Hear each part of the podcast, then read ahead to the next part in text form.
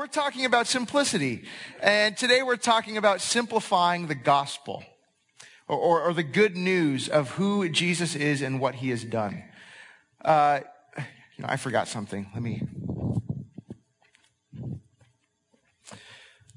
Um, for those of you who were here last weekend at our picnic, there was a kickball game and the high schoolers won. So um, I'm just going to leave this here as a reminder right there. Let you guys, can you guys over there see it? I want to make sure you can see it. I'm not going to hold it because that's too obnoxious. This is just subtle enough. Um, so we just watched that slideshow, those pictures, and the saying goes that a picture is worth a thousand words. And, and that is so true, that there are pictures that capture moments in time, that can speak of movements that are iconic photos that hearken us back to a time or a place or to people who have done amazing things in this world. That photos are an amazing snapshot and can evoke within us amazing feelings of power or, or laughter or joy or, or, even sadness or pain. I've got two pictures here. Uh, one, Martin Luther King Jr. I mean, this picture alone just symbolizes that entire civil rights movement and can speak to uh, an entire portion of our uh, history. This next photo is one of my favorites. Just speaks, you know, World War II as these men are going off to war uh, to fight in Europe. Very powerful time in our nation's history.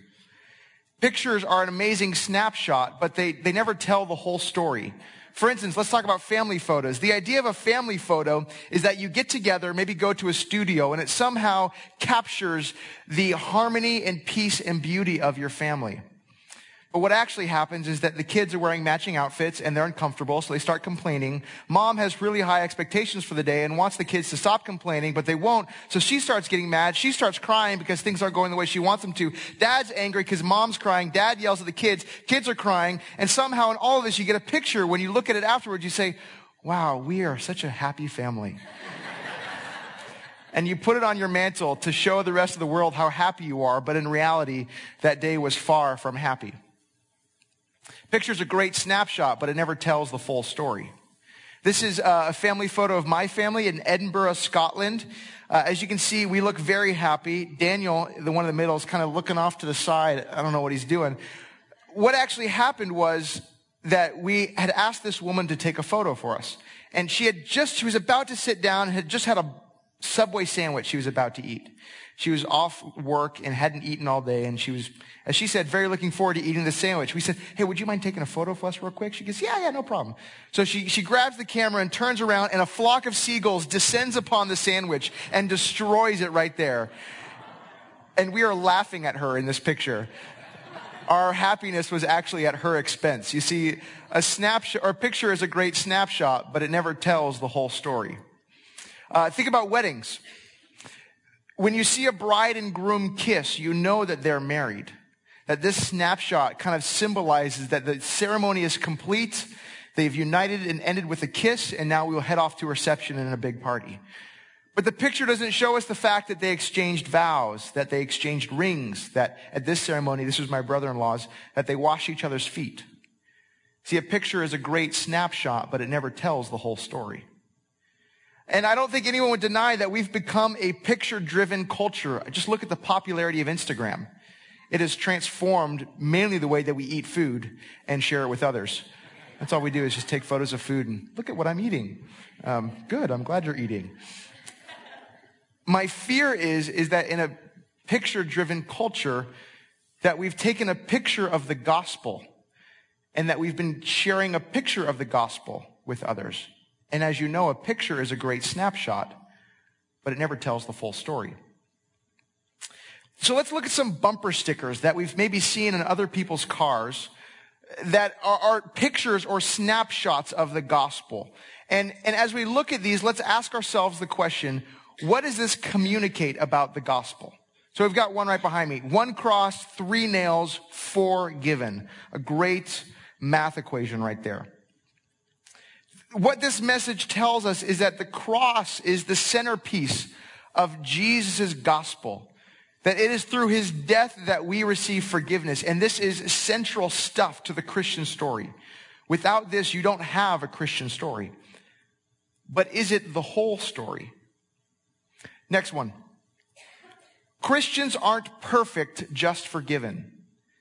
In this, we are reminded that Christianity is about forgiveness, not necessarily making you perfect, but about God releasing you and forgiving you of the debts that we have incurred. But the just in this sentence implies that there's not much more to Christianity other than that. That Christians are just forgiven. Is that really all that there is? Is this the whole story? Is it just forgiveness? Or this next one. Got Jesus? It's hell without him. This kind of communicates that if you follow Jesus, you go to heaven, and if you don't, you spend life apart from God. Uh, and we would describe that as hell. And this is true. That, that Christians, through their relationship with Jesus, know that heaven is their eternal destiny, and that apart from Jesus, there is not life with God forever. But is this the whole story? Now, let me be clear. I am not saying that Jesus' death and resurrection are not central aspects of what God has done or who he is and the ways he's working in this world. I am not promoting universalism or saying that heaven and hell are not real or that don't worry about it because it doesn't matter. What I'm concerned with is that we have promoted a transactional view of the gospel. Is that just as our culture is centered on and around the buying and selling of goods, that we've packaged the gospel in such a way that you just give God a sinner's prayer and then you get heaven. And that's what it's all about. To kind of illustrate this, I was uh, three years old. My mom tells me this story, and I came to her one day and I said, Mom, are there owies in heaven? I was adorably cute, by the way. Um, she goes, No, there's no owies in heaven. She goes, How do I get to heaven? She goes, Oh, well, you ask Jesus into your heart. I, want Jesus in my heart. So I prayed with my mom that day and received Jesus. She wasn't sure if I understood what I was doing because the next day I came to her and said, Mom, I don't want Jesus in my heart anymore. I don't want to tell him all the bad stuff that I do. Apparently, I was harboring some deep, dark secrets that I didn't want to share with the rest of the world. Uh, but even I think my three-year-old self kind of grasped this idea that if Jesus gets me into heaven, I want that. But if there's accountability, if he's going to check in on how I'm living, I don't want that. Send that back to the store. The problem with the transactional view of gospel is that Jesus becomes a means to getting to heaven rather than a God with whom we live daily life with. And, and, it can lead to types of sayings like, I know they're good because they prayed the prayer 10 years ago, but their lives have really, they're not really different. They haven't changed at all. But they prayed the prayer, so I know they're good. They're a believer, maybe not really a follower or a disciple. We forget that Jesus said, go and make disciples, not marginal believers. See, a transactional gospel boils God down to just a ticket for us to get what we want rather than a God who invades every aspect of our lives. Now, some of you guys might be thinking, but doesn't the Bible say that everyone who confesses Jesus is Lord will be saved? This is absolutely true. But the problem is, is that we tend to bifurcate or divide what we say, what we do, and what we believe. So that what you say is kind of one category, but you can do certain things or believe certain things, and those don't necessarily relate to what you've believed. This idea is foreign to scripture that what you confess therefore has an impact on what you believe and what you do, that the three are interrelated. So you don't just make a confession and then just go live your life how you want to. But when you confess Jesus as Lord, it's going to impact everything about your life. Or we look at the passage that says, For God so loved the world that he gave his one and only son, that whoever believes in him shall not perish, but have eternal life. And from this, we're reminded that yes, it's about heaven. But if you go back to the Gospels, I think Jesus was so much more concerned about giving, getting heaven into people, not necessarily people into heaven. You see, this phrase eternal life is not just about a quantity of life.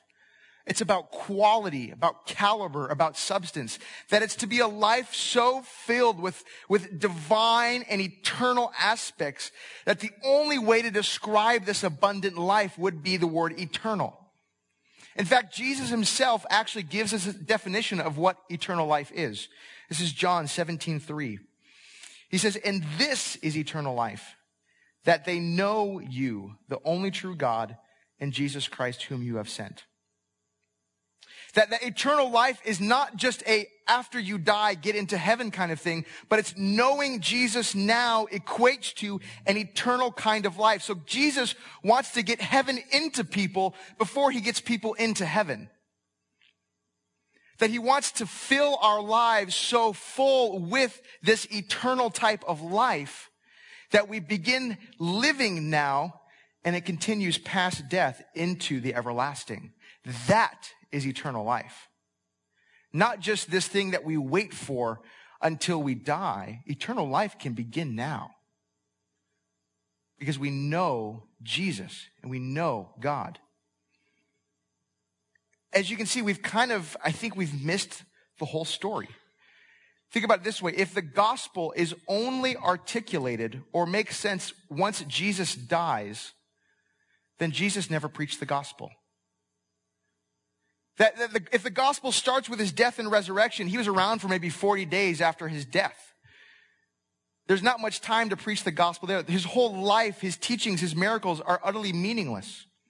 And the idea that Jesus didn't preach the gospel is almost ludicrous. Jesus came to preach the gospel. So the irony is, is that we've already simplified the gospel. But I think we've simplified it in a manner that has truncated it, that we don't tell the whole story. So what did Jesus preach? What was his gospel? Turn to Mark chapter 1, verses 14 through 15 in your Bibles, or it'll be on the screen behind me. Now, after John was arrested, Jesus came into Galilee proclaiming the gospel of God. So Jesus is proclaiming the gospel and saying the time is fulfilled and the kingdom of God is at hand. Repent and believe in the gospel. So here Jesus says that the gospel is the kingdom of God, that the kingdom of God is at hand. It is at near. It is on the horizon. It is breaking into the present moment. And that all who want to participate in this are called to repent and believe to better understand what Jesus is getting at, we need to know more about this kingdom of God that he talks about. And, and in simple terms, the kingdom of God is the reign and rule of God. And there are even two aspects within this, is that one, that God's reign speaks to the fact that he is already king over all the universe that he has created everything and nothing can question his kingship, nor will ever think anything ever question his kingship. He is king. We see this in passages like Isaiah 43, 15. It says, I am the Lord, your holy one, the creator of Israel, your king. God is king. Or in Psalm 99, it says, the Lord reigns. Let the peoples tremble. He sits enthroned upon the cherubim let the earth quake. So there's one sense in which God is king. He does reign.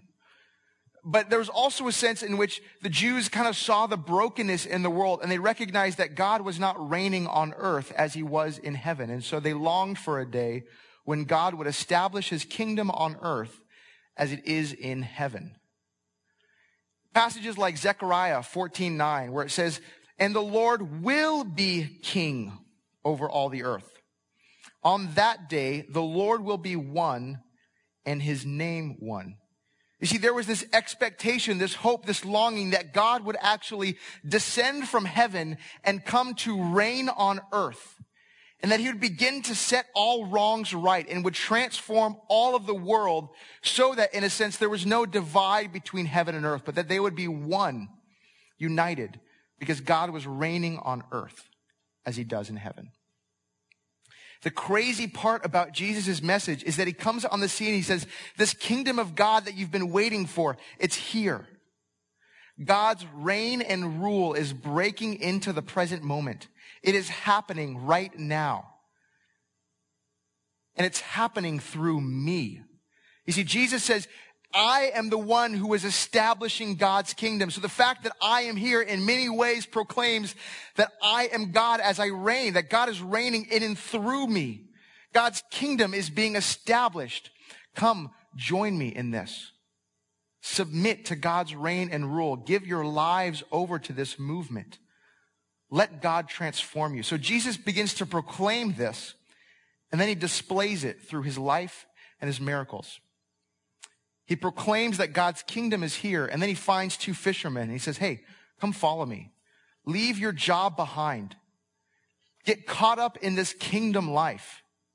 Let God's reign and rule so infect your life that you become a hook on which other people get caught into this kingdom life. Or as Jesus said, come, be fishers of men. Jesus comes upon a man who has been ruled by an unclean spirit. And Jesus casts out the unclean spirit, proclaiming that in his kingdom it's about freedom. That rather than being ruled by unclean spirits or things that are not of God, that his kingdom would be ruled by God and that God would rule each individual life, not these spirits. Jesus casts that out and says, come, live this kingdom life. Participate in what God is doing.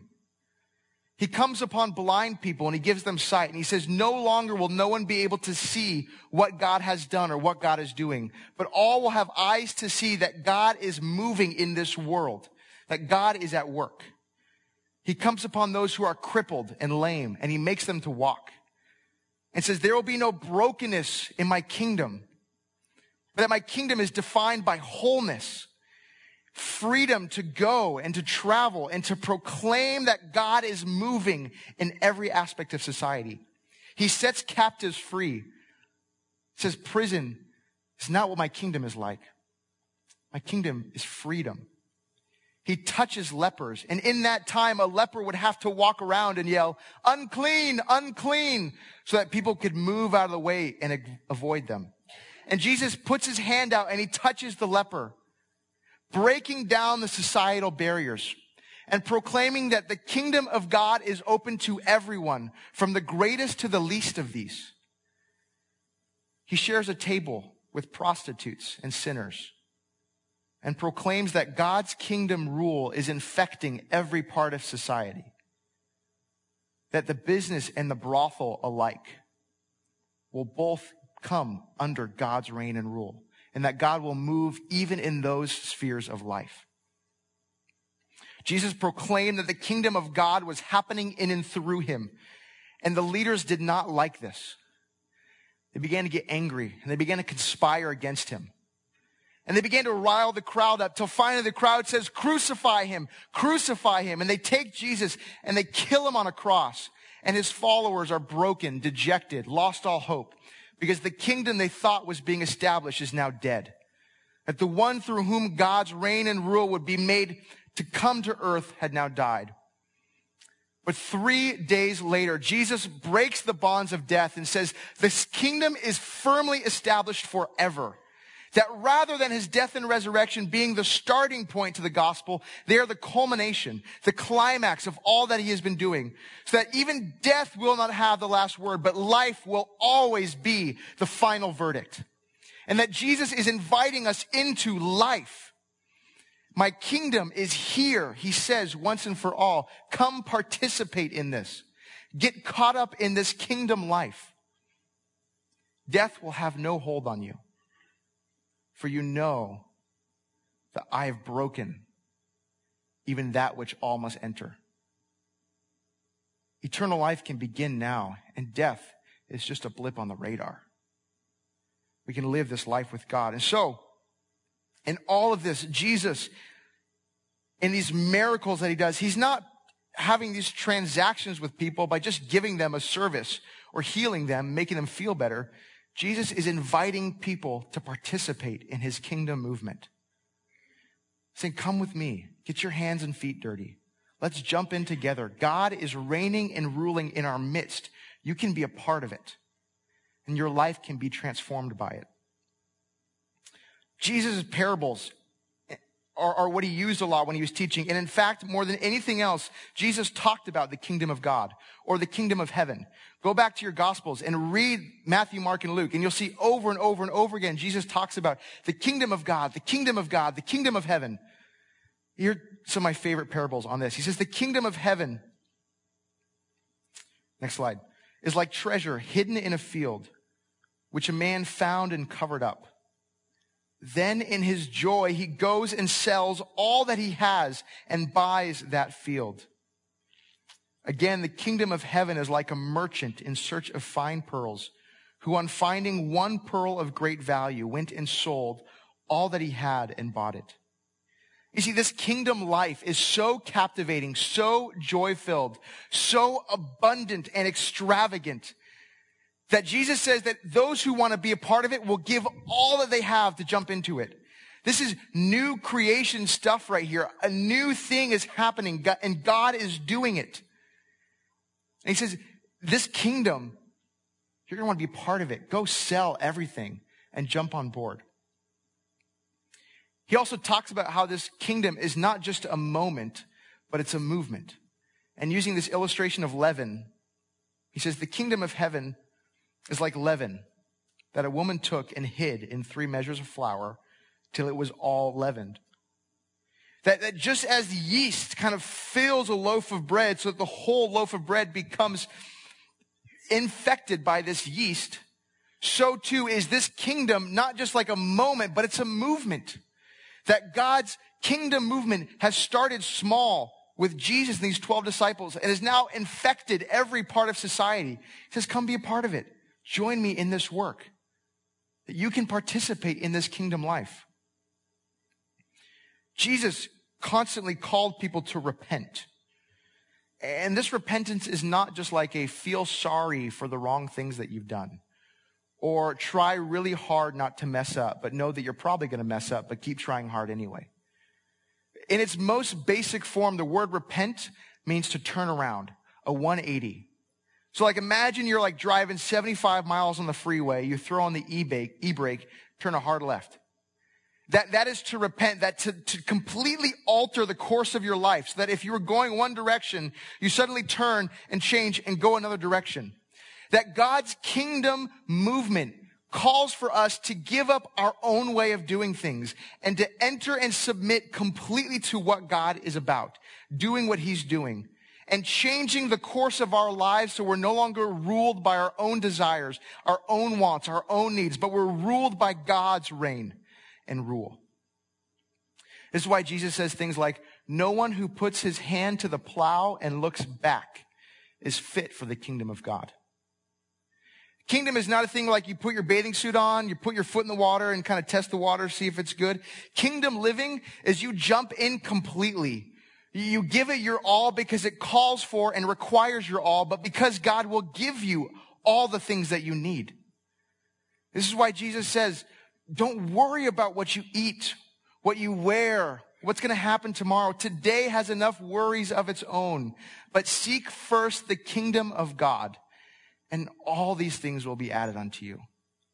He says, get involved in my kingdom movement. Get involved what God is doing in the world and God's going to take care of you. Yeah, it may not necessarily be a comfortable five star hotel kind of life, but he'll provide for your needs and redefine what you really need. See, if you're looking for someone to validate the way that you're already living, don't come to Jesus. Because Jesus is going to look in the eyes and say, all right, jump in. Give me your all. Trust me. Submit your life to this movement. Come join me in what I'm doing in this world and be transformed.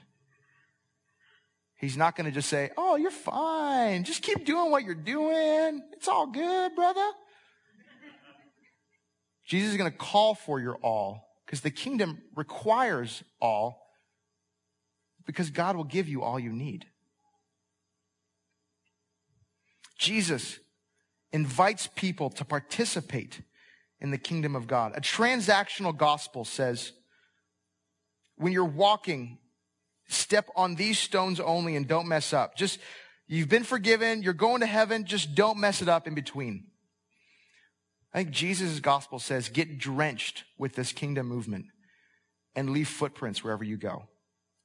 And so what is the gospel? The gospel is an invitation to participate in the life of the kingdom of God. The gospel is an invitation to participate in the life of the kingdom of God.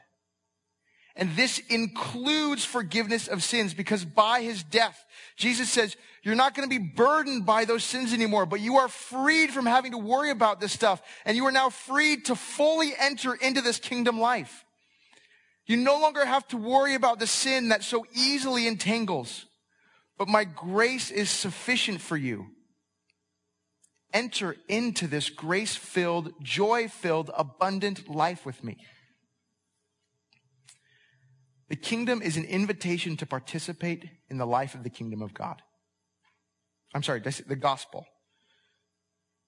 What does this look like? I think those who live in the kingdom ask themselves pretty simple questions. They say things like, God, what would you have me do today? God, who do you want me to love? God, what needs are you calling me to address? And let me illustrate this with a story. My, my youth pastor, when I left high school, her name was Carrie. She moved from Northern California down to San Diego and she began to work for a nonprofit organization. And when Carrie was there, she began to experience a bit of an identity crisis because she didn't know who she was to be ministering to. That when she worked at a church as a youth pastor, she knew, she knew who her people were. She knew who it was that she was called to love. But here at a nonprofit, she didn't know who who her people were to minister to. So she just started praying and said, God, who do you want me to love? And God directed her attention to her upstairs neighbors. She was living in the bottom half of a duplex. There's two girls living upstairs. And so she one day went over and said, Hey, would you guys like to come over for dinner? We said, Sure. So Carrie had these girls over and just shared her life with them, talked with them about their lives. And Carrie is one of those people who, when she talks, she can't help but speak about what God is doing in her life. So as she's sharing dinner with them, she's sharing the ways that she's participating in God's kingdom movement. And afterwards, these girls said, Hey, can we do this every week? She's like, Yeah, why not? And so she began to meet with them on a weekly basis, just having dinner with them, sharing with them her life and her life was so soaked in what God was doing that it was inevitable that she was going to share God with them. And she began to go on walks in her neighborhood and say, God, what needs are there in this community? And the word loneliness came to mind. And so she said, okay, God, what do you want me to do about this? How do I meet this? And she started talking to these girls and, and she said, what if we threw a block party for our neighborhood? They said, that would be awesome. Let's have people over. Let's throw a block party. And so she passed out flyers and put on this block party and uh, people showed up. And, and, she noticed that there was a, a couple, numerous, maybe middle-aged, kind of single men. And for a girl in her late twenties to be hanging out with older single guys can maybe be a little bit uncomfortable. But she said, you know, I'm just going to love them because God calls me to love. And so she just spent time with them and just loved on everyone who came to this block party. Well, a couple years later, she looked back at her neighborhood and found out that there were numerous sex offenders who lived in her neighborhood. No wonder loneliness was an issue. And how crazy that she puts on this block party, exemplifying the abundance, the extravagance, the love of our God. And sex offenders show up. You know, Jesus shared a table with prostitutes. I think God would have loved that block party. Carrie is someone who has been drenched in God's kingdom movement and is leaving footprints wherever she goes. She is one in my mind who has sold her house, all that she has, to buy the field. She's now 30 years old, or in her 30s, uh, living in her parents' basement, unemployed for the most part. In the eyes of the world, she is a failure, complete and absolute failure. But her life is dictated by the simple question, God, what would you have me do today? She has no idea what's happening past September. But the crazy thing is, is that God always provides for her. And God does some pretty amazing things through her because she's opened to participate in the life of the kingdom. Aaron is going to come up and he's going to play a song. And I want us to just take a moment as he plays a song to reflect. What is God calling you to do today? Who is God calling you to love? And it may be that the person last on your list of who you should love might be really the first. And you don't have to do something big and extravagant. Carrie started small, just had some people over for dinner. And it grew as she was faithful to what God was doing. So let's just ask ourselves this question What would God have you do today? Let's bow our heads and close our eyes and just ponder on that, what God would have us do today as this song is played.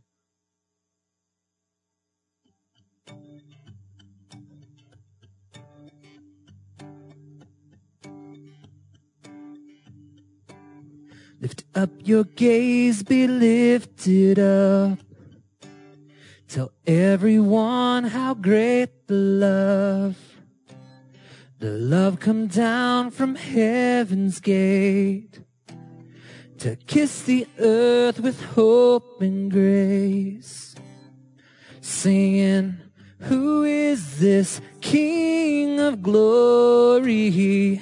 The Lord strong and mighty. Who is this King of glory? The Lord, strong and mighty. Lift up your hands, be lifted up. Let the redeemed declare the love and we bow down at heaven's gate to kiss the feet of hope and grace, singing, Who is this King of glory? The Lord, strong and mighty. Who is this King of glory?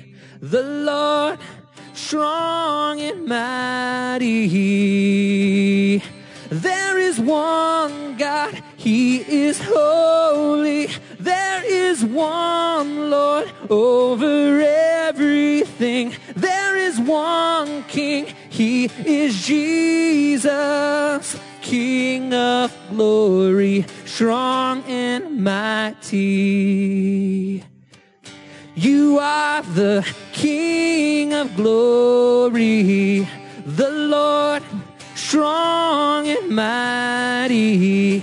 You are the King of glory, strong and mighty. You are the King of glory, the Lord strong and mighty. You are the King of glory, the Lord strong and mighty,